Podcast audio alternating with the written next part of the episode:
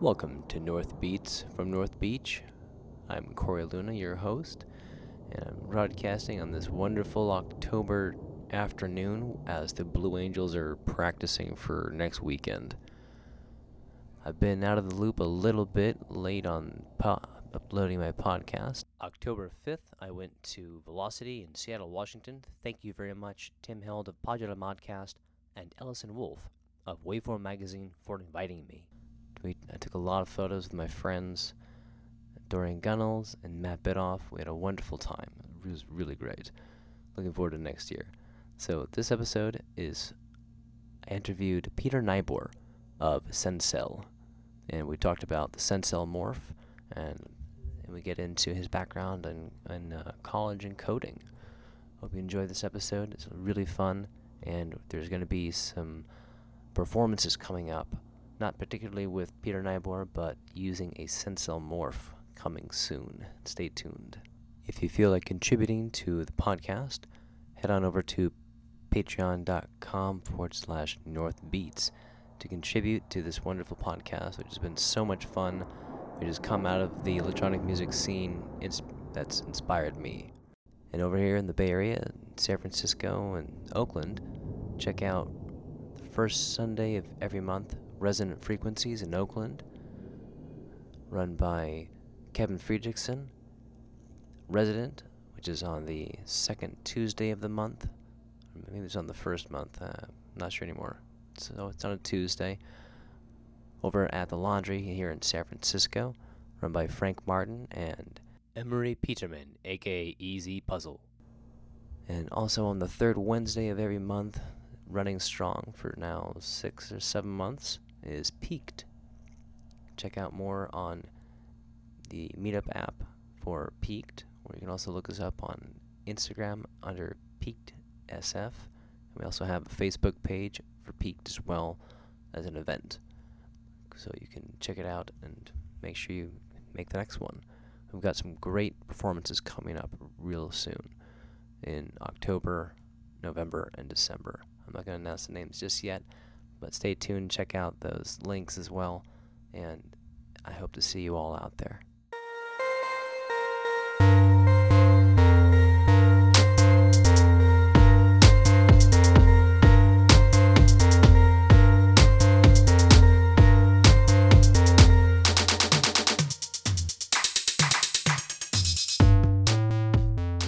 All right, we're here with Peter Nyboer. Peter, thanks for coming by. Really appreciate you coming over here. Yeah, it's good to do these things face to face when possible. So It is. wanted to make that make sure that happened. No, thanks again, man. So it was kind of funny because I remember meeting you. I think it was it was here in San Francisco sometime last year, and you and I were. I think you were playing a show at Resident in San Francisco, Right. and you played there, and I was really impressed with you know the equipment you were, you were using, and then I ran into you at Synthplex like three months ago. That's right. That's right. Yeah, and I remember you're like, "Oh yeah, I saw that show," and it was like, "Whoa, you you were like one of ten people." Yes. and and the five performers. Yeah. But that was really fun because I had been putting that stuff together, you know, and it's like I really wanted to. It was it was nice because it's like I like to play live, but I don't, I don't you know seek it out. It's not my career, you know. Yeah. And I just kind of like to have those things fall in my lap, and so it was like, oh, this fell in my lap. I'm gonna do this. So it was really fun. It was, it was good because it was like it's a low key situation, like yeah. that. And I haven't gotten up to a resonant at um, in Oakland Oh, yet. resonant frequencies. Resonant frequencies. Yeah. Yeah. So I really want to do that one hopefully in the next few months. Um, it's a great place to just test things out, and it's like the idea of having an open mic. Um, You know, where it's like a really diverse group of performers, and you know, it's like if you make a mistake, like no one's gonna. There's just very low pressure, so it's It like is. you Yeah, can test like- things out, and that's really important. You know, it's like like comedy. You know, that's it's like hard to do with music because people kind of have these expectations. Either, you know, either the club wants to sell drinks, uh, you know, or you know, people have an expectation of what they want to hear or something like that, and so you have to meet it. Whereas, like, you know, open mic comedy, you know, most people do terrible. so Do you have experience with this? no, I don't. I don't. but it's you know, and I don't. I don't. I just like used to listen to like, like the Marc Maron podcast. I used to listen to that uh, kind of regularly, and um, you know, they would talk about. He has a lot of comedians on there, and they talk about that. So, I'm just it just makes a lot of sense to me. So Okay. yeah, Very cool. Um, yeah. So Resonant Frequencies and Resident again are great platforms for you know just experimentation and just bringing new new material to to an audience that is curious to hear what you're playing. And it's been to me the I've I really enjoyed both of them. I've gotten to know a lot of the people who run those each, and I actually started a a, um, a, a, sh- a show called Peaked with my friend Rich Hogben, where we, we get together once a month on the th- on the third Wednesday of every month. And actually, we, we did our third show uh, last week, I think it was the week before, and we're gonna have our fourth show next month in July, and where we're actually showcasing uh, two art two musicians at a time, where they perform, and then I interview them about their set. Oh, that's bit awesome. and it's been a lot of fun so far. And the the people who are, who uh, run Resident and Resident Frequencies have all come together and are supporting what I'm doing as well. That's great. What uh, Rich and I are doing together. So it's it's been fantastic. You're doing that here in SF? Yeah, uh, Okay. we're actually doing that at Supply Frame, which is on Third and Bryant. Oh, okay. So I'll give you I'll give you the flyer for it later today. Yeah, I've been. It's funny because I've kind of been longing for that because I live down in San Jose, and San Jose, you know, I've been there for about uh, like 14, 15 years now. Oh, wow. You know, and it's like I moved there from Oakland, and in Oakland there was just this nice, vibrant scene at the time for like experimental music, and then also, of course, in San Francisco, and uh, it was a great, again, a great place to like throw ideas out and just you know play them out in front of like friendly ears and things like that, and um, in and uh, you know you could really just sort of stretch out doing experimental things or whatever was sort of like you know eating at you or you know Yeah. and um, coming down to San Jose it was just like man there's just no scene here you know uh, at least you know not for that not the type of scene I was interested Yeah. in and uh, I, I remember when we first started you know going to like restaurants and, and bars in San Jose it was just I'd look around and be like "Wh- wh- what is holding this place together you know? Because it's like you go to a bar in San Francisco and they're sort of like you know it's like you kind of get a sense of a, a community there or something like that um, and in San Jose that just wasn't there. It was like there'd be like a surfer dude and an engineer guy over here and you know and so it was kind of cool because it was like in some ways it was like oh there's a lot of like you know cross pollination and in just in terms of like physicality i guess. Yeah. um but it was like well where do i go if i'm into xyz but i think some there's some you know people down there who are into synths and i think like uh given the right amount of attention and energy i think there's uh, some scene i think that could start to be built out there. So hopefully hopefully that happens over the next couple of years because uh driving spending two hours to drive up to do a half hour set is a little bit sure, yeah. But and it's crazy because everybody that is that I know that's in the South Bay or San Jose area are coming up to here. Like Mark Lechner, who does Electric Kitchen, right know Mark. And and I don't.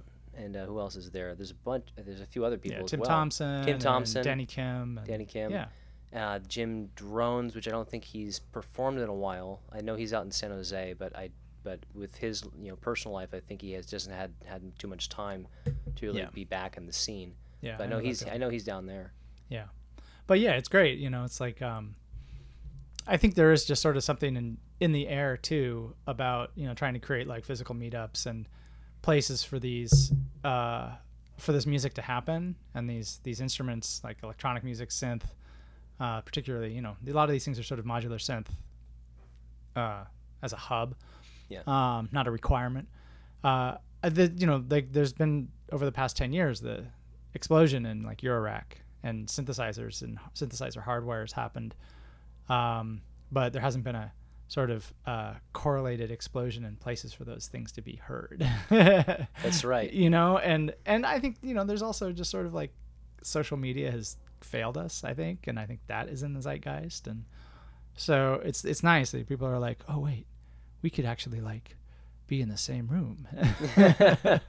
yeah, it's been pretty uh, great because, well, I sought it out. You know, two years ago when I was feeling the hunger for, for you know, the camaraderie. yeah, I went out and started trying to find things, and the first thing that was that came to my attention was resonant frequencies. So I went there for the first time in I think April of 2018, hmm and it was still you know relatively new. wasn't you know I don't think it had been a year yet. I Yeah. think not quite too sure about that, but I'll talk to Kevin about that. But and then resident happens was starting, I think, just after uh, Resonant Frequencies began. So I probably showed up at maybe like the third like show that he did. Yeah. And so I've been trying to go there regularly, and not so not as much Resident Frequencies, just because I don't have a car. It's just a bit more of an inconvenience to Mm, sure. go there right now. Yeah. But I've I've, I've uh, been able to hitch a ride with Matt Bidoff once in a while, Yeah. who's one of the, the guy who does the photography for it. Oh yeah, he, the photos are fantastic. Yeah, he yeah, does a really good job. yeah, yeah. And it's funny because it's like I get a lot of you know I just um, my line of work because I work in music products, music technology products. The I go to a lot of trade shows and things like that. I just got back from Super Booth.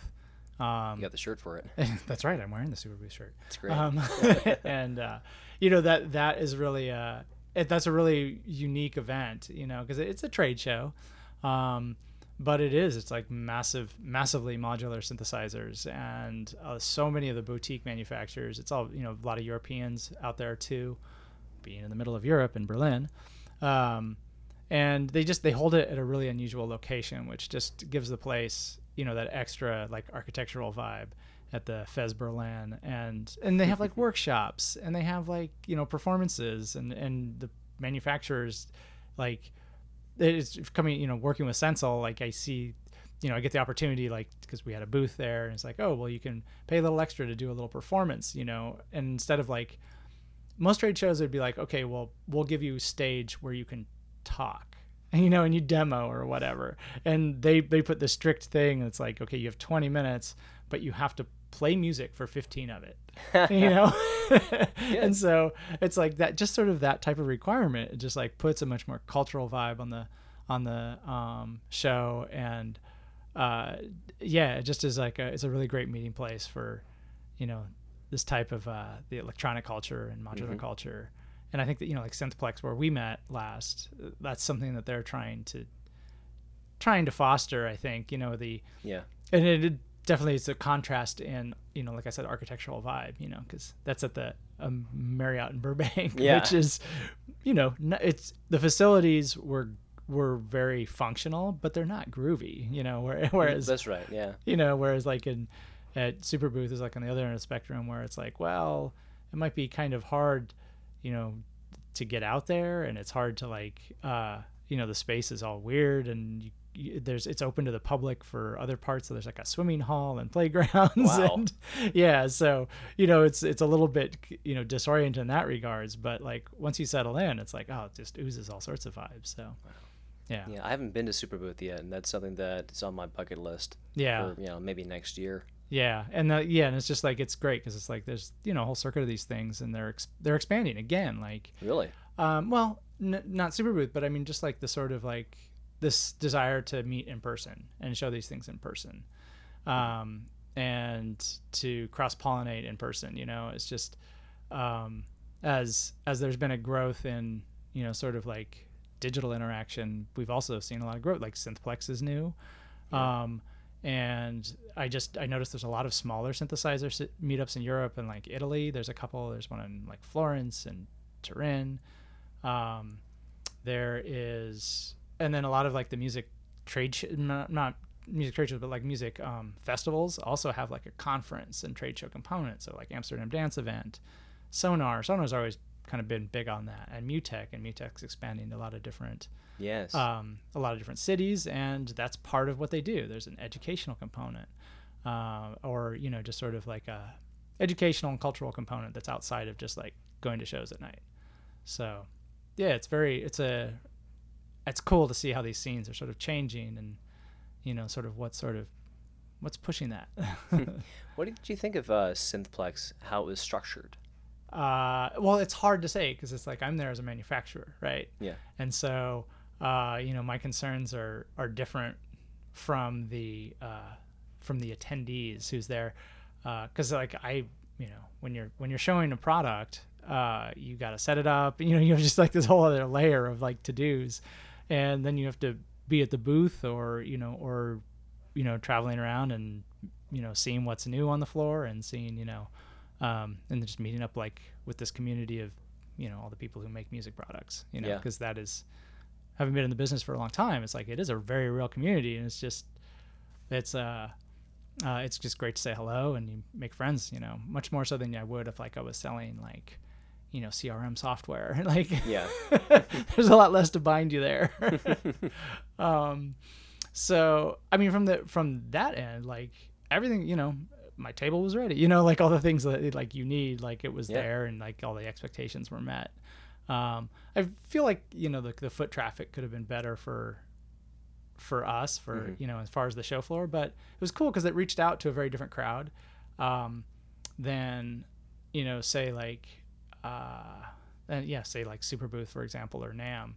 Um, it was a lot. A lot of it was focused on you know being in Burbank. It was like people who were doing film and TV, and you know actively working in production. Um, you know, and people who were doing music. It was usually in service of some other part of another production. It wasn't necessarily like people who were just like I'm, you know, making music for the sake of music. Mhm. There, I mean, there's definitely a lot of that, but um, it was interesting that there were so many film and TV people there, and it's like, oh, that's cool. Like I don't get a chance to like corner those people and understand like where they're coming from a lot because that's not my world. So yeah. Yeah. I mean, so that's cool. It's like it's a different, it's a different community, um, and it, I think it offers a lot of you know potential for growth. Yeah, and that was something I, I really was impressed with Simplex that there is such a variety of people that are within uh, that are, are within the trade that are using these you know the equipment and technology for different purposes. Yeah. For example, I went in one of the last uh, talks I, I went into on that Sunday morning.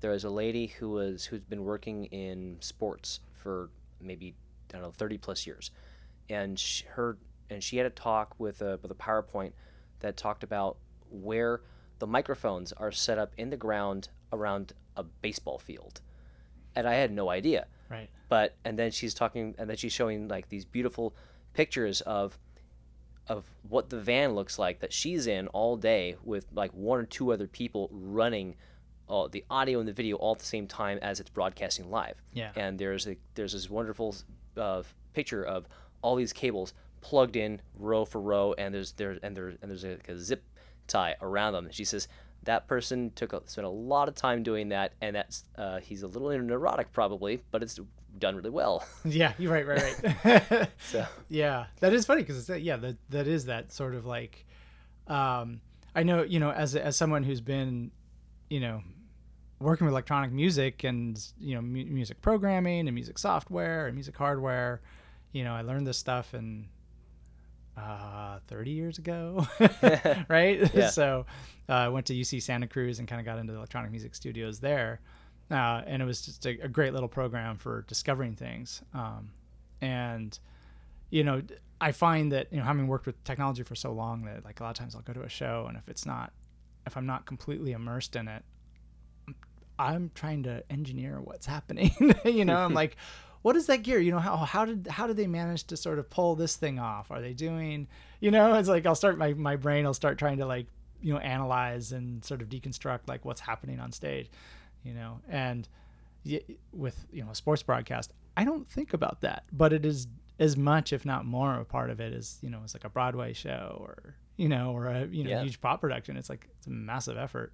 And sound is an incredibly important part of that you know yeah um, making it an enjoyable experience to watch a baseball game on tv yes if you're into that sort of thing yeah yeah, yeah it's like yeah again it's like it's not my thing but it was fascinating Yeah. just to hear you know the setup and the tech and w- how they're using the technology Yeah, as a- an aside, like uh, many years ago, I think it was like in the late '80s, there was a change in um, network coverage of football. This is a total tangent. Sorry for your audience if you don't care about this. I'll try to turn it into something that's interesting.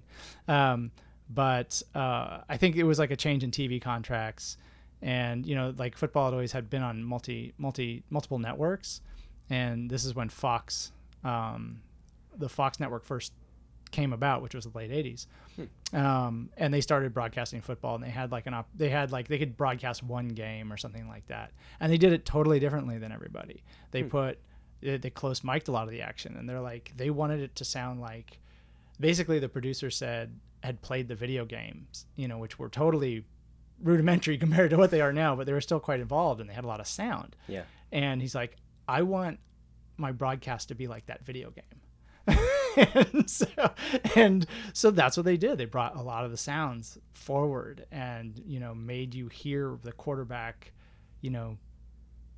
You, would hear his audibles, like you yeah, wouldn't know what him he was yelling saying. out. You know, Yeah, and you hear like the th- people hitting each other, and and Fox took over football. Wow. You know, and you know, and it's like I'm sure there's a lot of other political machinations that you know, and money trading that makes things like that happen. But in terms of audience appreciation, it was the sound I think that really kind of like took it to the next level for people. it it brought yeah, it brought the audience in more to actually captivate, you know, the energy and effort that goes into you know playing a game like that. Right. And I, you know, and I think that's like, I, I turn around to the audience, you know, like I think that's an important facet of, you know, music making on stage. And like, um, you know, I think watching a modular performance, like sometimes it is sort of like you're watching somebody meditate.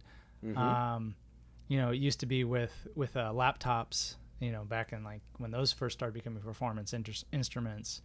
Um, it was the the joke was like, oh, this, someone's just checking their email because you you know you know they're Yeah. using this industrial appliance, this work appliance for you know creating unusual art. Um, so uh, sonically you could hear everything, but you're like, oh, what's going on? Yeah. um, some some like very kinetic modular performers like um, uh, uh, uh, Kaitlyn Aurelia Smith. I don't know if you've ever seen her live. I know of her. I've never seen her live. Yeah. So live, she's amazing because she is.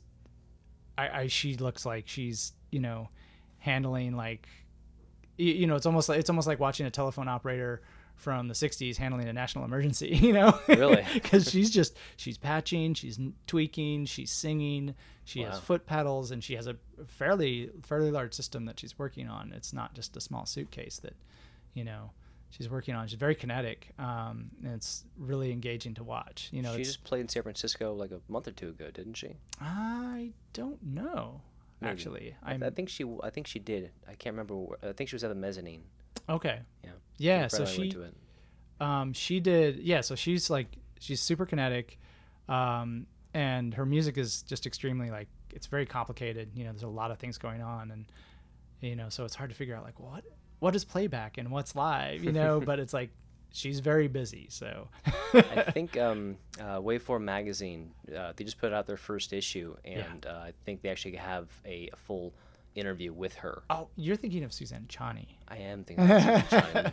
someone So- else. Sorry. Suzanne also, but yes, also very kinetic. Um, not as not as kinetic as Kaitlyn, I would say. Okay.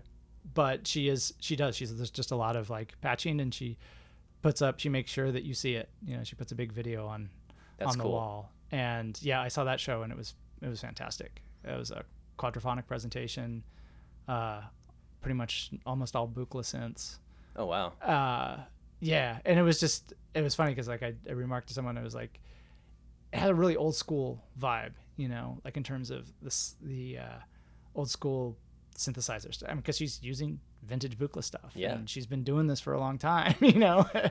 And she's she's gone through a lot of transitions. Um but uh, yeah you kind of get the feeling of like the the you know when people were just experimenting with these things for the first time and spouting out noise and doing it on a quadraphonic system man. And uh but the real difference is that like the speakers man they like they can handle the transients of this old stuff. You know Yeah. these like this they can handle like going from high to low really quickly and they just f- sound phenomenal. So it was just that was a real like pure sound treat. I really enjoyed that. Are there any particular uh, speakers you use at home? Or that you no. that you prefer? my speaker situation is is is kind of sad really. Like i mean i have like a a, a decent subwoofer and then i have a couple like small presonus monitors that i use. But i have a 10 by 12 office. I don't need That's tiny. yeah i don't need like i don't need a really big sound reinforcement so but it is like i have some mixes on music that i hope to release in sometime in the next hmm, i'm just gonna say year and and it's really like like it's funny i listen to like i'm like oh it sounds really good in here i take it to my car and it's just like oh man there's so much Yeah. work to do yeah, that's a big difference. Listening to what you've recorded, taking it out of your studio, putting it in the car, putting it on, on headphones, and sonically it's just completely different. yeah And it's so it's it's such an ordeal to try to get everything to sound how you want it to sound Yeah. on multiple different audio devices. Yeah. And it's, I mean, to me, it's like I'm not an engineer, but it seems to me like a, a such a tedious task that you may as well just design it to sound really good on great speakers. And if it doesn't sound that great on the rest, oh well. yeah, you just gonna have to like sort of yeah. I mean that's the thing. That's why that's why people get paid to do this stuff because they're willing to do that do that work. Um, you know, it's yeah, it's just kind of finding that balance because you do. I mean, it's a, you know, ob- yeah, for some situations you're just like, you know what, my music is not for listening in the car. Yeah. So there. so I think that's why there's. Uh, I think that's how like modular on the spot came about, which is uh, more more of like an Oregon, Washington sort of thing. right, right. But uh, you know, a lot of it is just like people coming together and doing these performances with modular, usually modular, and you know, finding some space. And I think a lot of it is actually like in a park or you know somewhere in nature. I think they do that in Los Angeles too. They do, yeah. Yeah. Yeah, I heard about that. Yeah, that that is intriguing for sure. Um, I think they do stuff in the LA River. yeah, is- that makes sense. I know, right? So, yeah, that's that's a very uh, good idea. I remember at Moogfest uh, a couple years ago. I haven't been for a couple years, so uh, they probably continue doing this. But they had like a rotating cast of like, um, you know, out, there's an outdoor. It's an outdoor stage, but it was kind of like, yeah, this sort of like rotating cast of players doing modular stuff um, outdoors, and it was more more of a park like setting, and it's just yeah, it's just a nice way to you know like it's a Mhm. nice way to enjoy it because it's like it uh i don't know there's something you know organic about the fact that so much of this music is improvised and you know being outside and sort of interacting with it in the in an outdoor scene is like eh, i don't know i think there's a good there's a good vibe to that you Yeah. know? um Yeah, and I think it kind of goes back to what you said about a lot of these uh, modular performers are in a, in a state of meditation. Right. And I think that goes very well with performing outside. Yeah, and I yeah, there is a lot of there can be a lot of cognitive overhead on these things. You know, just like patching and you know, and just like trying to like uh, you know figure out like okay, what you know what knobs are going to be good for this, and just Mhm. getting to know your system and. Um, I think that also contributes to some of that too. It's just you know achieving that sort of virtuosity where you're where you can be very kinetic with it. Um, you know, or or I should say you can choose to be kinetic because it's like you don't you Mhm. don't have to. Yeah. Um, I think really uh, it takes a lot of time. You know, Yeah, yeah, it does. yeah, You'll have to take time to understand the system you're investing in and building, in this, and figure out what works with each module better yes, compared to the others. yeah, yeah. Um, there's yeah yeah, and the interfaces are like I don't know. This has sort of been a thing that I kind of have always been fascinated by, and it's kind of driven a lot of the work I've been involved in. Like, because I was bef- I was working with Livid Instruments for a number of years, so I helped start that company with um, the primary partner Jay Smith and another partner Travis Redding. Uh, we started that like in 2004 and had a good like 10, 11 year run there.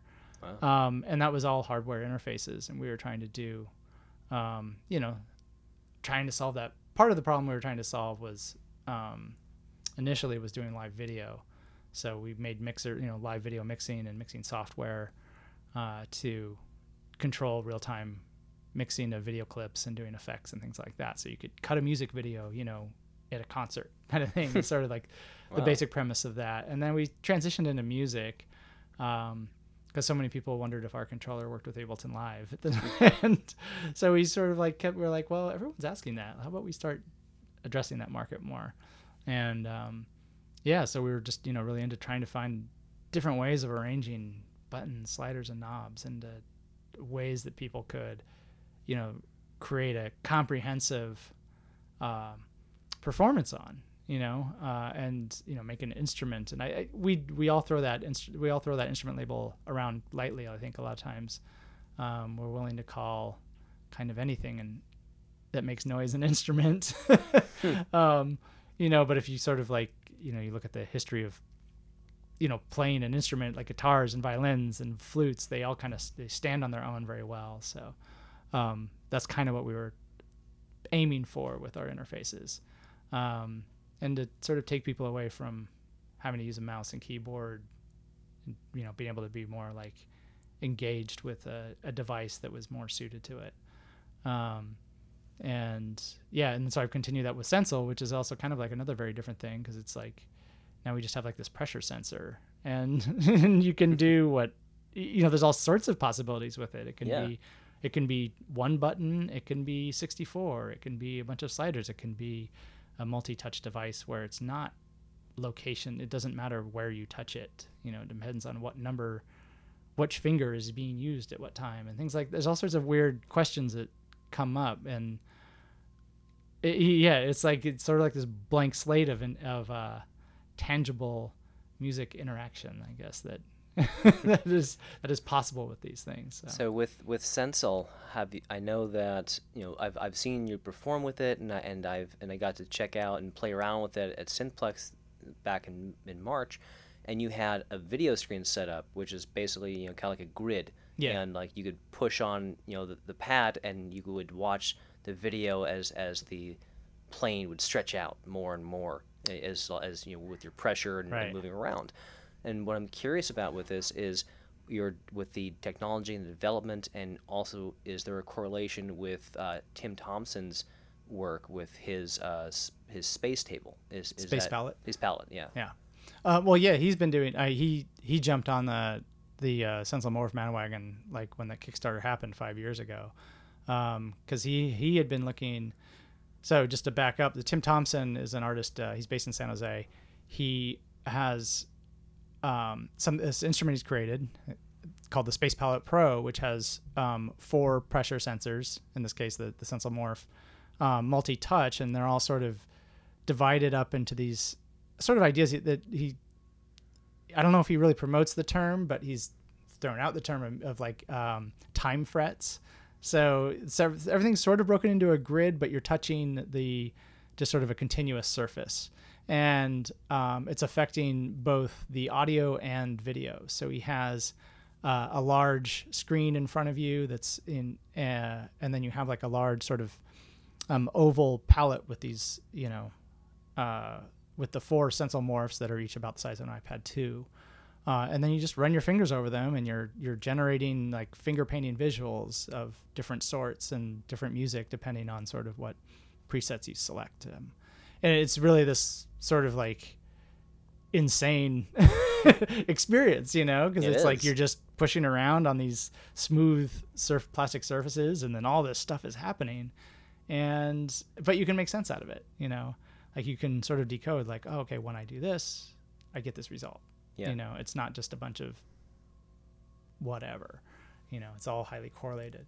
Um, so yeah, he he had been searching for the technology that we offered in the in the Sensel Morph for really kind of a long time, and um, so yeah, we kind of we've enabled that because the our device not only is just it's a MIDI controller, it can be a keyboard, but we also have an API, so that's what he's using. Okay. He's just taking all the raw multi-touch information to um, generate essentially mm, OSC messages for painting and for creating music.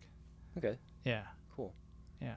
So he his his development has been possible with the technology from Sensel. Yes, and it's funny because he, he, our our company's founder Ilya, he initially had a company probably about ten years ago, um, that was called. Oh, I should know this. I want to say Touchable, but that's not right. Um, but it was a multi-touch, pressure-sensitive uh, technology, and it was on the market very briefly, and then it was bought by Amazon. And so it, when that happened, Tim had been, you know, he's like, oh, this is what I want, this multi-touch, pressure-sensitive thing. I want to start building this space palette idea. And once it came off the market, he was just like, I only have two of these things. Oh. you know, he had like one or two of them, and he Man. couldn't he couldn't progress. So then he started working with. He did other. He did a bunch of other stuff that was, uh, you know, like fully interactive type, you know, music, audio things. And then I started working with Kinect, uh, using the depth sensing camera from Microsoft, uh, using that to sort of create these uh, ways of triggering music and visuals all simultaneously with your large gestures of your hands.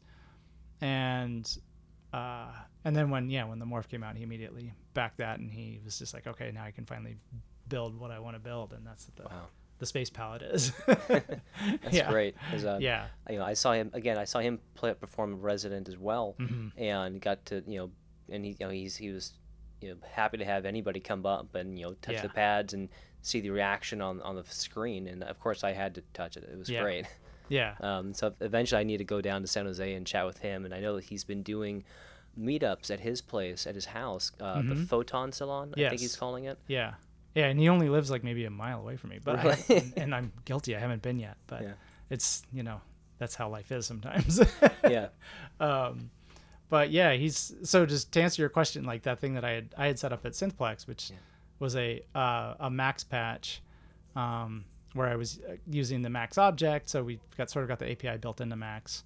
Um, so I could get all the multi pressure and then just sort of visualize that really simply by you know the harder you press, the higher a peak shows up on that grid, um, and then tying that into uh, a VST. So I was using the um, the Quanta VST from Audio Damage, Oh, cool. uh, which is it's a granular synth. So it, it works really nicely because it has a lot of odd parameters that you can attach your pressure and location to, and so yeah, you just kind of like put your fingers on and swipe around, and you know, and it looks cool and it Yeah, sounds it does. weird, and yeah, there's I, I did a little performance with that at uh, at Superbooth in my little like Oh, cool. lecture performance thing. So, um, yeah, it's very it's very fun to play, and it's definitely. I have another thing that I did that was, um, it's a little bit different, and I showed this at CES that was straight up influenced by what Tim was doing, and where I had like these colorful circles that would, um, you know, be displayed on a screen, and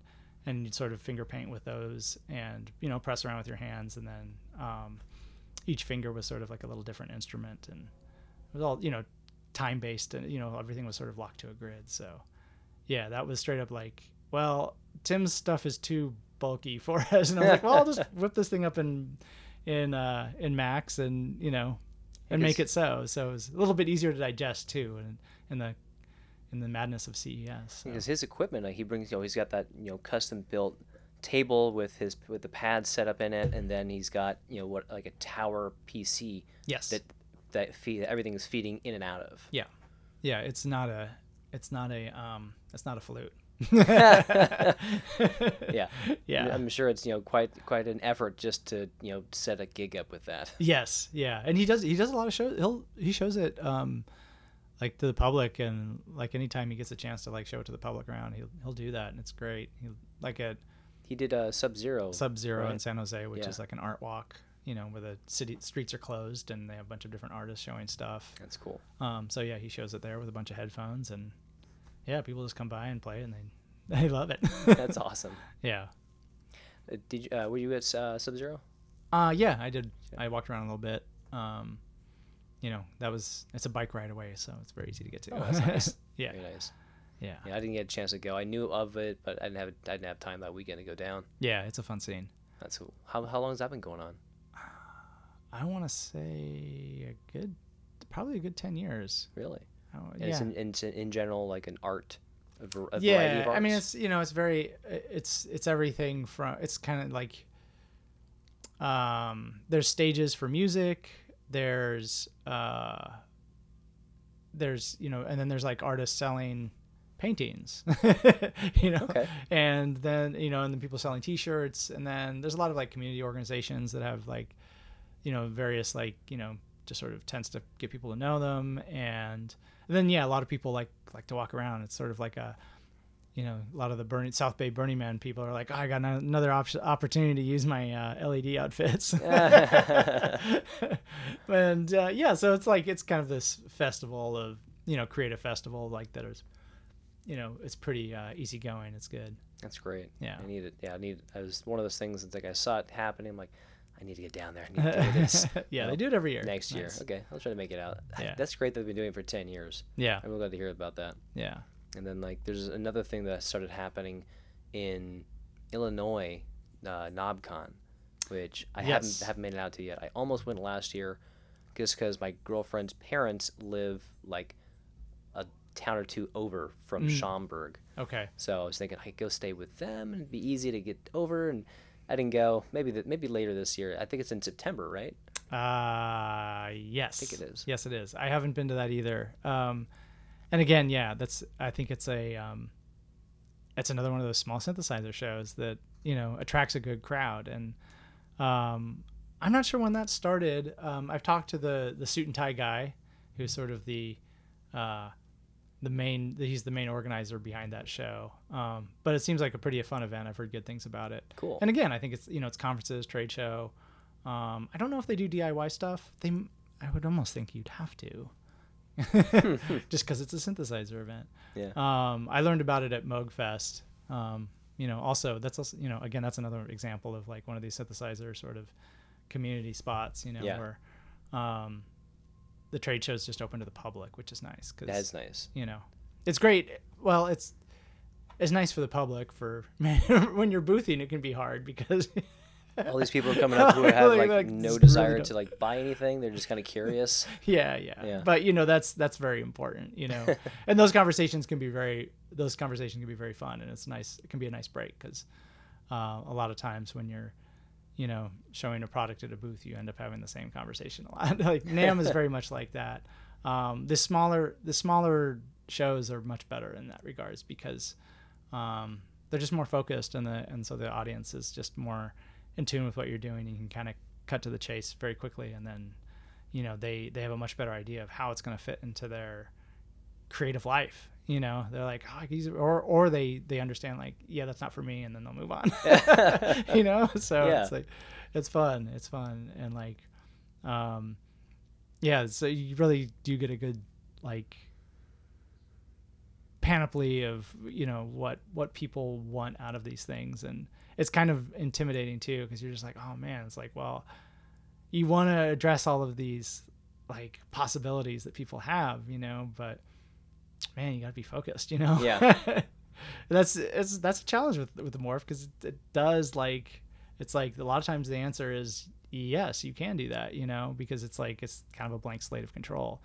Um and so that is a challenge of like well you know any any product guy is going to tell well who's this for you know? Mhm. give me the elevator pitch and you're just like ah, yes. You know that's not that's not what this is about you know? You try to create it but you have to to some degree just so people understand like they can attach themselves to some something that they might imagine themselves using it with. But um yeah it is funny because it's like well it kind of defies that because it's not like oh this you know headphones go in the headphones section and keyboards go in the keyboard section and uh you know guitar pedals go with guitars. And um you know it's not not always so easy to do that with these sort of like uh sort of genre crossing devices so, Yeah. yeah Yeah, that makes sense. Uh, Peter, I'm curious about how did you really get into electronics and you know in the business that you that you're currently in? Yeah, yeah. That's it's kind of it's it's definitely not a plan. Um, the so I was I was at like I mentioned I was at UC Santa Cruz and I was getting uh, I was working towards a math degree there, uh, which was sort of just like I never thought I would be getting a math degree, but Santa Cruz will do that to people. turn someone from the so someone who's like more humanities based is turn them into a mathematician, um, and vice versa. The but yeah, so I discovered the like a friend of mine was just like, oh, you, you know, I'd always been sort of into guitar and guitar pedals. I'm not a very good guitar player, but I was into this stuff, you Yeah. know. And a friend of mine was like, "Oh, you, you know, there's an electronic music studio here." I was like, "What?" And he's like, "Yeah, I'll show you around sometime." And so I got on that track, and it wasn't, you know, wasn't part of any major. It was totally like cross disciplinary.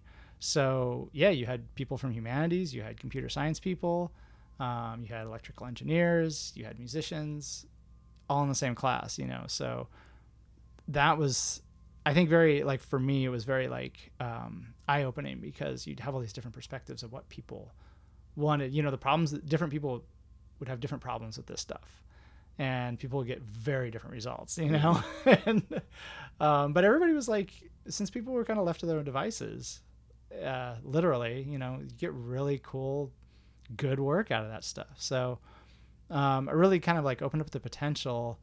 And then I got into Max there. Um, so that was, you know, it was Max when Max was with opcode. It was just MIDI, um, and you could take you know keyboard events and MIDI events and just kind of like process them and manipulate them and create generative things or interactive things. Um, and that was one of those things I was like, I didn't. A friend of mine was like, "Oh, you should see this." I'm like, "I don't understand that at all," you know, which Yeah. is probably like what happens with 90% of the people who see Max.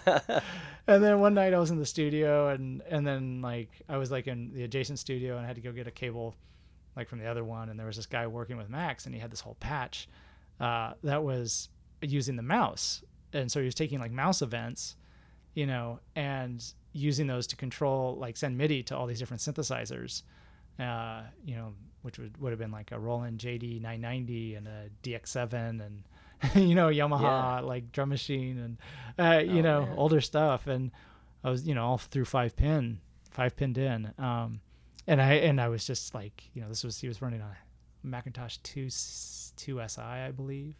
Um and he was just getting these wild results just by you know moving his mouse around and clicking at different times. And I was like okay what is going on? And he just sort of took me through his patch. And That's, that's cool. and and I was like the the whole like being able to like hear what Max could do was very enlightening. And then also like just you know that he had taken this like uh, very perfunctory uh, interface device that was designed for office work and completely subverted it and turned it into this this this you know wand of magic that was you know controlling all these devices plugged in all over the studio. It was just like okay this is really i really need to dive into this some more. Wow. and um, so yeah i got into max at that time and started you know uh, started doing like little generative things and you know incorporating it into tracks we were recording to tape and it, yeah and so i just like i got the, i got the bug with max got the bug with synthesizers and sound and the whole idea of being able to just you know manipulate sound and i was really into frank zappa at the time Cool. i still am you know but he was definitely like you know with a lot of other stuff but zappa was definitely like he had all those different he had so many timbres that we would work with and then he got into electronic music and you know for a control freak like that he was really you know he found a lot of like amazing plasticity in sound that was Mm. Fascinating to me. Um, so yeah i just kind of like uh, i guess the nice thing about learning digital is that i could kind of like i didn't have to assemble an expensive studio. It was like okay well i already have this thing i need for work. I have this mac software on it and i can do get a couple like basic synthesizers and i can just start doing all sorts of stuff you know? Yeah. and then they came out with msp you know in like 95 or something like that. Um, and that gave me additional capabilities of working with sound and just it max made it also plastic and made it so like anything was anything. Inputs were could be could output anything. It wasn't like this the keyboard didn't mean anything anymore to me. The you know like the neither piano keyboard or the the uh you know the, the QWERTY keyboard. It was like okay well this this button can do anything. It can do one the tiniest little blip of noise or it can you know trigger like a whole musical idea or concept um so yeah that's where i that's kind of how i got into it and then getting into the business was really just sort of um by staying active in in max and being part of that forum like the email forum at the time Okay. um and just asking a lot of questions and showing my work and you know different types like different times like so I got to know people at the company, and they'd be like, "Oh, you, someone needs help with their patch," you know. and They'd hire me for something, and um, I do a little bit of that. Um, and then I started with Livid Instruments, where I met uh, Jay Smith online, and he had had this. He made this crazy MIDI controller, and he wanted to control video with it, and he he needed software to do it. And so I was like, "Oh yeah, I can do that." and so just started like you know riffing on those ideas, and we're like, he went on tour with his rock band, uh, where he was the video guitar player, right? The, Vita- video guitar player. It's called the Viditar, Oh, cool. and so um, he and this rock and this band Cinch, and he was on stage with them as with all the other rock instruments, and they had two big screens, and he was cutting video live, and like every you know they went on a nationwide tour for like one or two years, and like especially like all of the people you know all of the uh, front of house people and the lighting design people and all of like the people in production were just like I, I didn't even know you could do that you know Wow. and they're like this is this is incredible like nobody had this capability and everybody thought it was amazing so we're like there's a business in this so Yeah. that's kind of when we just started slowly growing that company uh, and building it out from for video and then started going into music and yeah and so it's just doing that you you know, it we kept chasing the ideas, you know. Yeah. just meet a lot of people, and it just sort of like I got a lot of roots in the business. So That's amazing. Um, oh, you need another yeah. class? nah, I'm all good. So with now that you're now you're working with uh, Sensen, Sensel. and how Yeah. long have you been working with Sensel? Uh, a couple about two and a half years now. Okay. Um, so I came on with them right when they started to ship the product from their Kickstarter because it took like three years to finish the product, and they had about I think 2,500 backers. So um, I came like I had met the the founders when they first started. Uh, you know, just the two of them, Aaron and Ilya, and I met them at like a hardware meetup around here in SF, and you know, and he's like, "Oh, I work on pressure sensors," and I was like, "Oh, well, I work with you know music devices, and we need pressure sensitive electronics," and I was like, "Let's talk," you know. yeah. So you know, we got to know each other a little bit, but neither of us were ready to work together, and um, yeah, and then eventually, like a couple years ago, like I was looking for some work, and you know, I I'd been in touch with them, and you know, got in touch, and I was like, "Hey, do you need help getting this thing to market?" And it's like, "Where you're at with this?" and so it was just kind of like making that transition from being a Kickstarter product to like something that would be sold like any other product, you know, a consumer product. So that's a very it's a very different buyer, very different challenge. And as I had the background from working with Livid for so long that you know I knew I kind of knew the music industry. Um, I know the indus- music products industry really well, so um, I knew that there were certain things out of the gate that we needed to do with it. Um, beyond that, I mean, the the Morph can do. I mean, it's not just a music device; it has like video editing, QWERTY, and gaming, and these other things it can do with it. But like the best value and the best showcase for that technology is is music because it's the most demanding, and they're the people who are going to get the most out of it. So that's Wow. kind of like where we. That's our. That's our destination for it.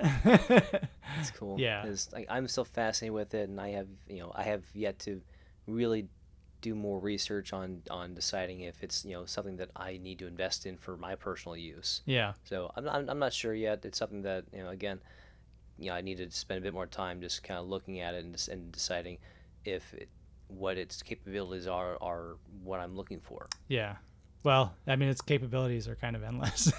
Yeah, and that's and that's I actually mean, kind of intimidating. Yeah, it is. It's really intimidating for sure. You know, um, some people really like to chase that, and other people are just like, "Well, I just want to do this one thing." And you can you can go either way, but yeah, trying to like speak to both of those people is and making sure that they're comfortable is like, man, that's a lot harder than I would have expected. You know?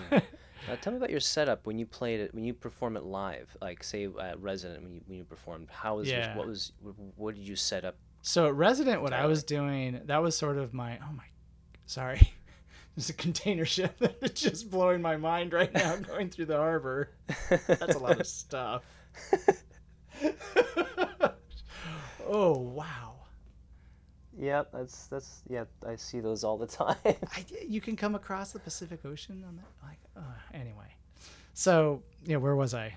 That that was weird. yeah, they Um, pass by Alcatraz all the time, man. Yeah, I, I'm not. I'm not seeing that. That's a great view. Um, where was I?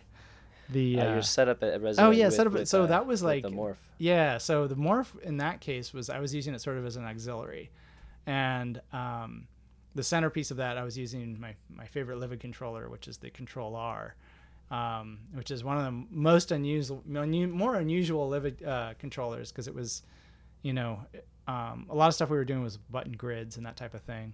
Um, we had co-designed this with Richie Hawtin in like 2011, I think it was 2010, and so it has like a two rows of 16 RGB LED, you know, rubber buttons on the bottom, and then it has eight channel strips of um, one slider and three potentiometers. It has a four by four grid in the middle, and it has uh, 12 encoders, a three by four encoder group at the in the top center.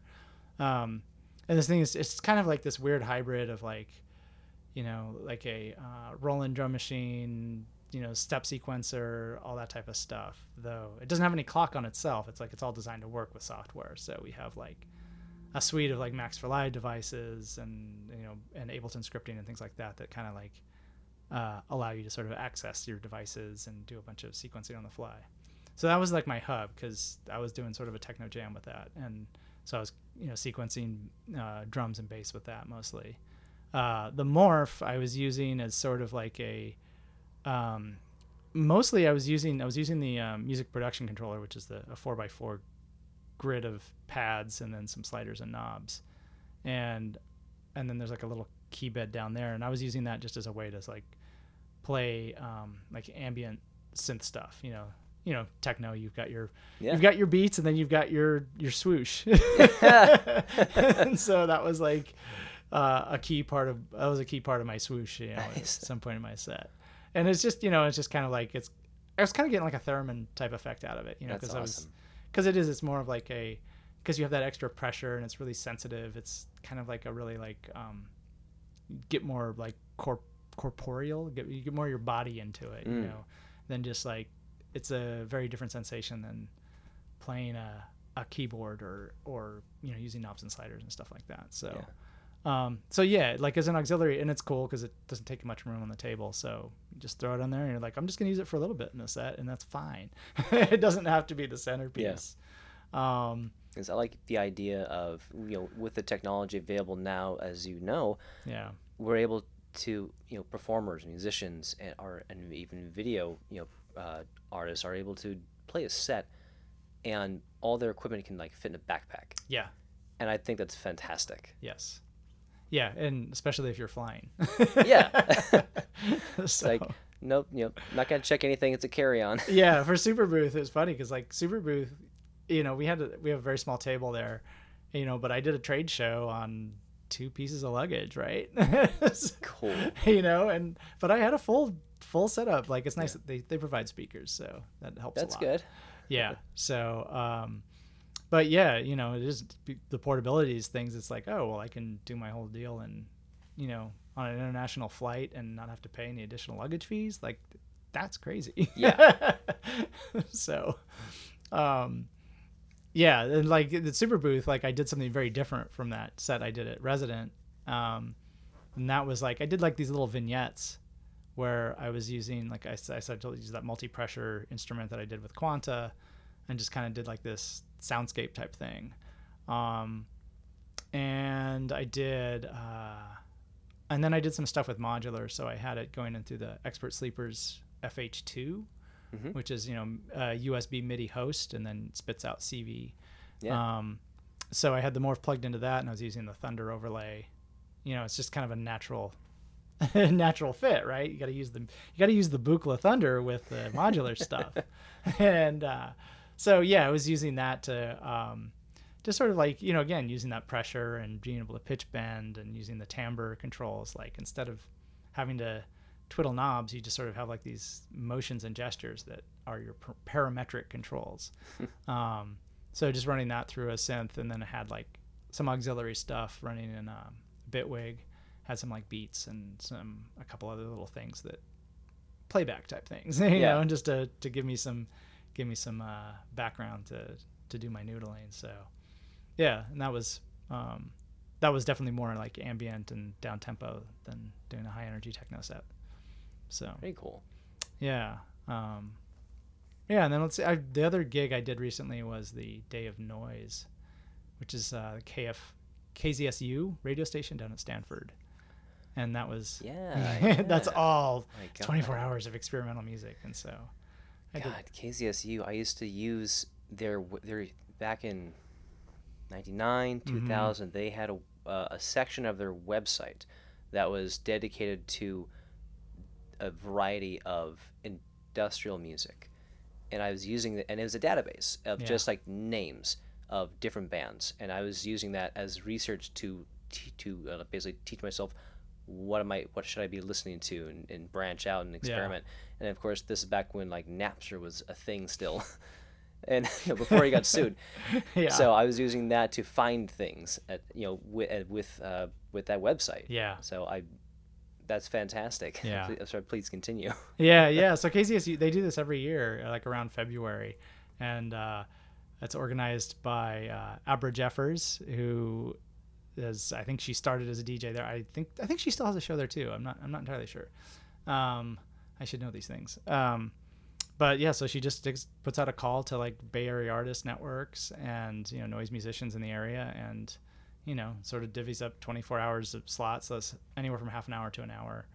Um, and it's yeah, it's like acoustic groups. You know, it's uh, noise musicians, people just doing you know sound art and uh, yeah. So it's just 24 hours of just great stuff. I always like to do the early morning. So Nice.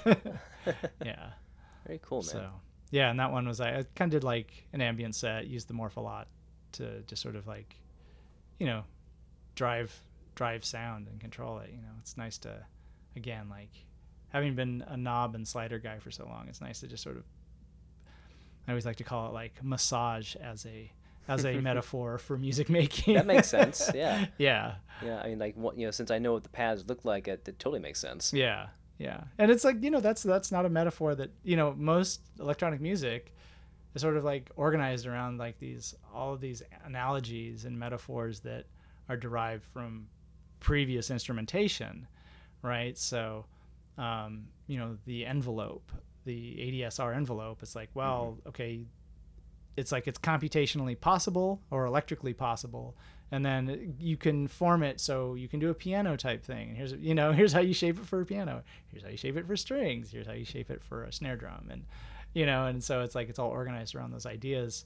Um, and then the interfaces you know are a lot of times and this is I, I, I talk about this when I give a talk about like interfaces and electronic music a lot it's like everything's derived from like wartime uh, technology, right? You have Mhm. like all this stuff that was des- that was used to like make to like drive tanks, to guide bombs and missiles, or calculate bomb and missile trajectories, um, and then all of like the sort of like trickle down technology that came from you know really World War II is like we're still using that stuff like knobs and sliders. We and, are. You know, and like we don't use it with any question, but it's like yeah, this has this has death roots, you know.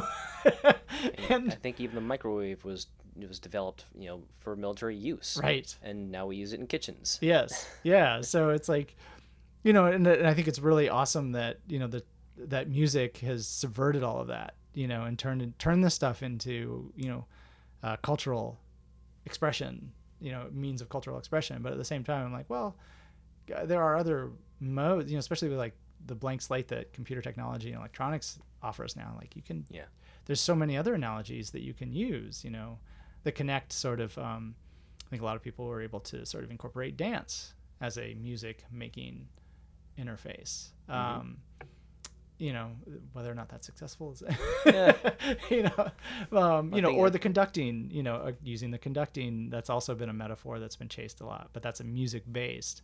Um, whereas dance is sort of, you know, just a different cultural expression, and so that's where I'm kind of like, oh, massage is a massage is an analogy for music interaction now. Um, what other things can we do? You know, it's, it's, it's wide open. And there was a video game that came out in the, think the early aughts, maybe 2000, 2002, called Rez, R-E-Z. hmm I think it was, I think it was on PlayStation 2. I think it was on that. Okay. and it was a, you know, it was a vector game and basically you just had a char- you know this you're this floating character that over the levels your character would evolve into different shapes and forms you know starting out with a very simple um, humanoid looking character Uh-huh. and it would morph into different shapes and forms and the idea was you go through these levels and again the whole thing is a huge vector that you're going through these different you, you kind of universes it's very techno and Yeah. and the way you you go through the levels is you're you're basically mashing A or B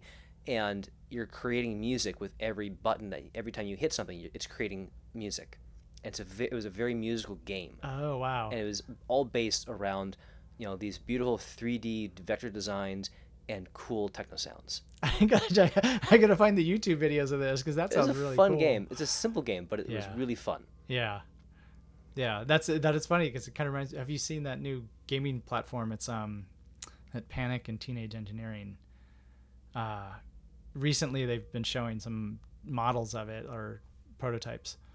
I forget what it's called. I, but it has you know it has like your little A B and your motion you know your basic game controls on the front and a little Yeah. black and white screen, some simple games, but it also has this crank on the side. And Crank on the side. yeah, so there's like uh you know, it's teenage engineering. So they, there's like uh, so there's this little crank, you know, has a little handle on the side and you turn the crank and so that's that's a game control for some of the games. Yeah. and, and it's like wow that's that's great it's very different you know like, yeah. um and it's it's a very it's great that it's a simple device but they're introducing this very novel concept. And it's like oh, how will this be used? It's kind of like how it's kind of like maybe a little bit of a development on the on the uh, the pocket operators that they've, they've they've been producing over the years, yes. Like that one.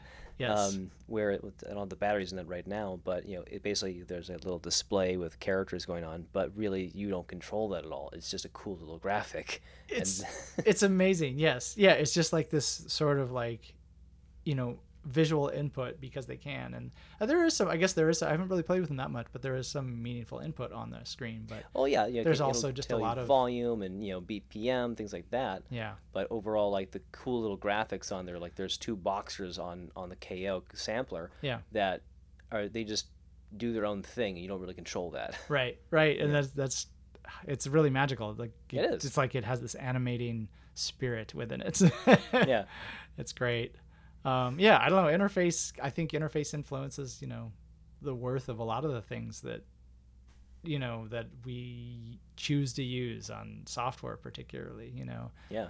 um you know if it looks expensive it sounds expensive even if it's the same compressor algorithm you know like who knows you know i always wonder about that like the teenage engineering the the um the what is their first device the why am i blanking on The? OP one. op1 Yeah. You know that thing has just delightful animations for it Yeah. you know and it's like that makes you know makes a big difference like a loop is a loop right but Mhm.